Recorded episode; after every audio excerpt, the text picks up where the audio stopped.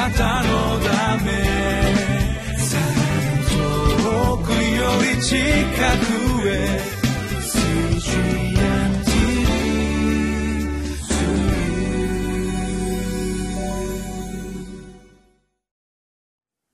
皆さんこんにちは。リビングライフの時間になりました。今日は隣人を虐げ主の掟を捨てた罪という題でご一緒に御言葉を学びましょう。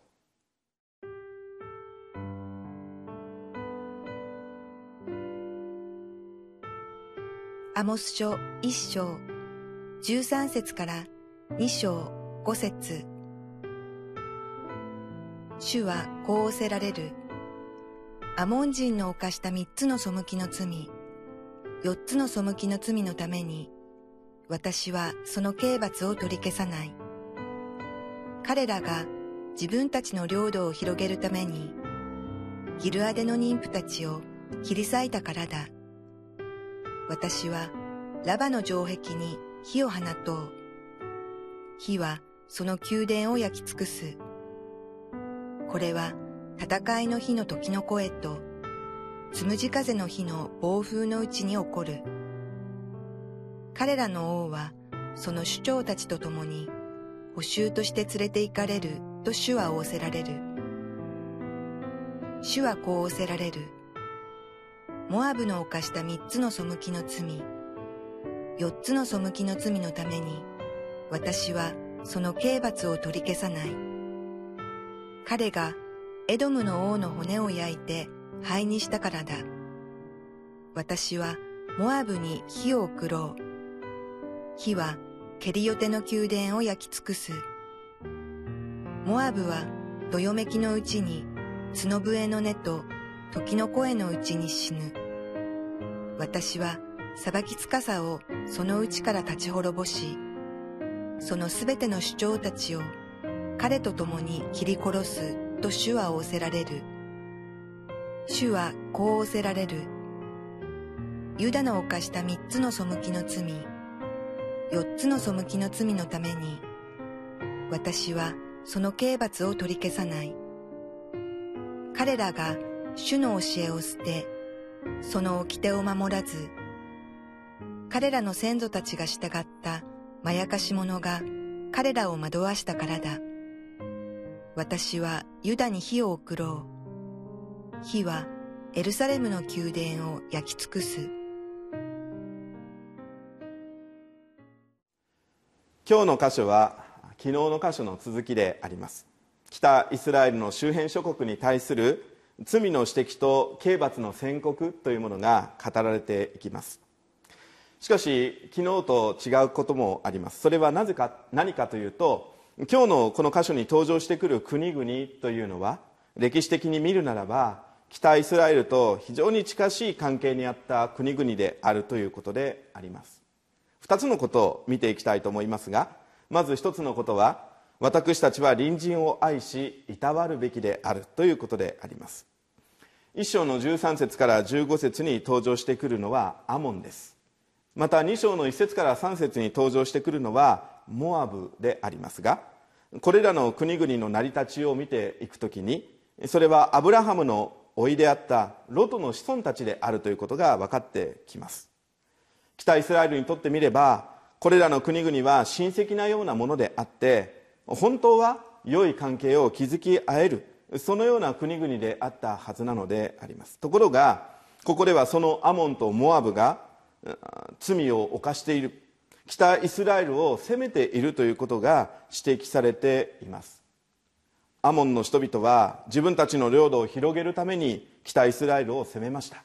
またモアブの人々は自分たちの国の安全を確保するためにこの近隣の大国の手先となって繰り返し北のイスラエルを攻めたということが指摘されているんですよね。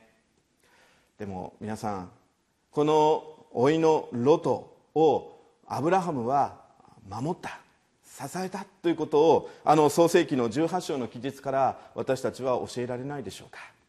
アブラハムのもとに見つかいがやってきます。そしてその目的がソドムとゴモラを滅ぼすものだとアブラハムが聞いた時にアブラハムはまさに老いのロトたちのことを心配したんです。ソドムとゴモラが滅ぼされるとともにもし、このロトたちが滅ぼされたらどうしようって彼は命がけでそれこそ必死になって見つかりたちに食い下がっていきます。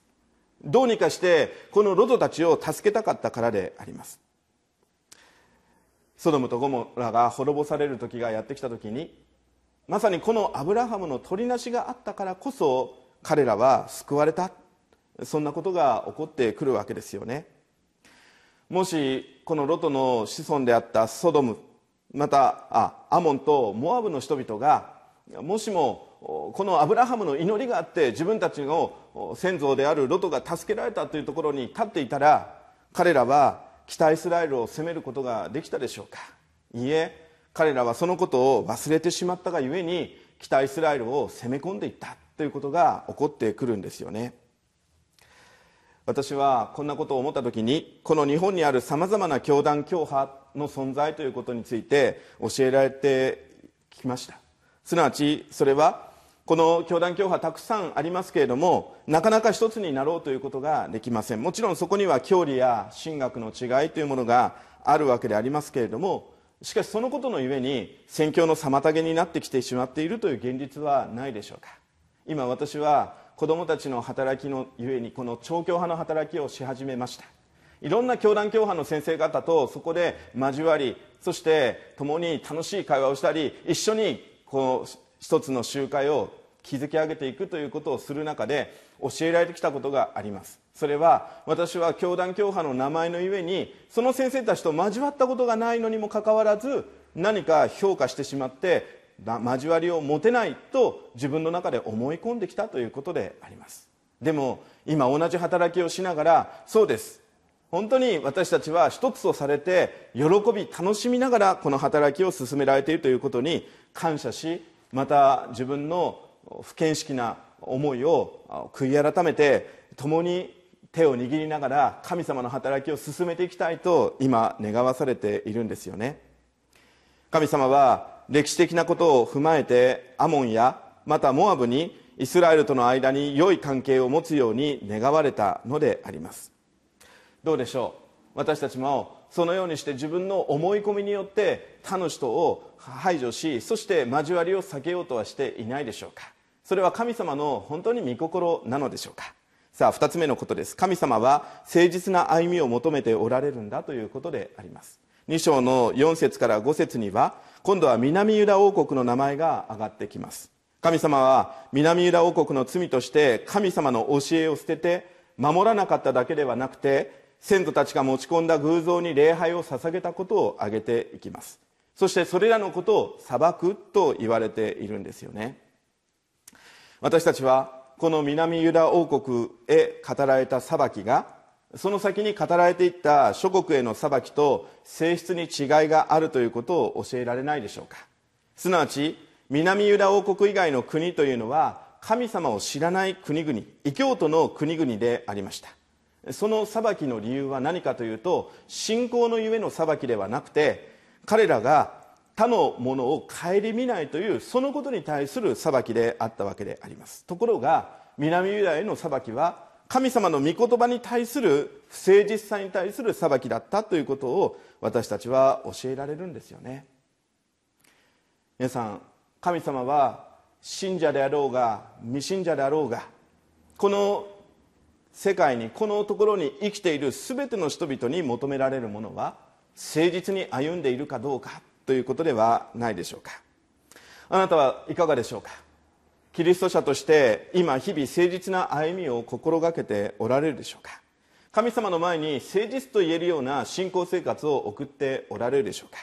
御言葉を読みまた祈りまた御言葉を通して語られている神様を見上げながらその語られたことに忠実に取り組もうと取り組もうとしておられるでしょうか？救われたならばあとはそれなりに信仰生活を歩めばよいではないか。そんなふうに思っているとしたらそれは果たして誠実な態度と言えるでしょうか？パウロはピリピの手紙の3章の14節でこう言いました。キリストイエスにおいて上に召してくださる神の栄冠を得るために目標を目指して一心に走っているのです。と。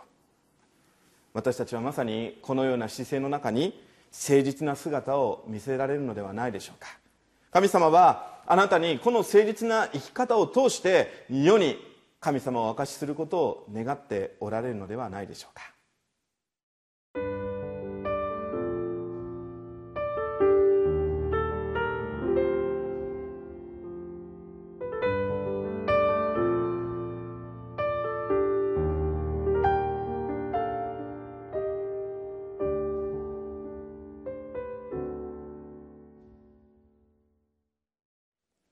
誠実という言葉ですけれど私たちはあんまりこの世にあってもこの言葉を聞かなくなってきたのではないでしょうか。そして私たち信仰者の間の中においてもあまり語られなくなってきた。話されなくなってきた。それがこの誠実という言葉ではないかと思うんです。でも皆さん神様は今日私たちに御言葉を通してあなたが誠実であるようにと御言葉を語ってくださっているのではないでしょうか。神様との関係において誠実な関係を築いていくそのような私たちでありたいと願わされないでしょうか。お祈りをします。天のお父様感謝します。あなたは誠実な神様。私たちへの救いの技を成してくださった。本当に確実にご自身のご計画を進めてくださった。そのようなお方であります。私たちはそのことのゆえに今この救いの恵みに預かっていますが